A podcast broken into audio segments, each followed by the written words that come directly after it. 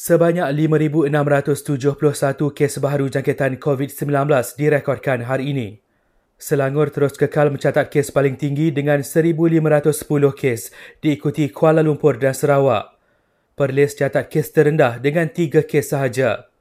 Kementerian Kesihatan dalam pada itu mengesan penularan 23 kes varian baharu COVID-19 di Selangor, Kuala Lumpur, Putrajaya, Melaka, Kedah, Perak dan Perlis.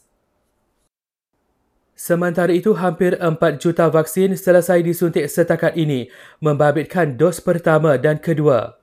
Kerajaan Negeri Johor berkata, penerima bantuan pakej rangsangan ekonomi Ihsan Johor 3.0 wajib mendaftar untuk suntikan vaksin. Jabatan Kesihatan Negeri Selangor pula lancar skuad vaksin on the go bagi memfokuskan suntikan vaksin COVID-19 di Pusat Jagaan Warga Emas dan OKU.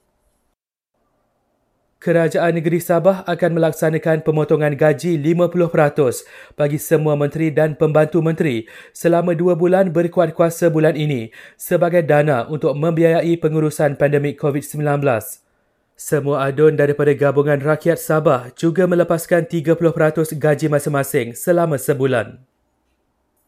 Parlimen Petaling Jaya lancar talian hotline untuk membantu individu yang terjejas pendapatan akibat pandemik COVID-19.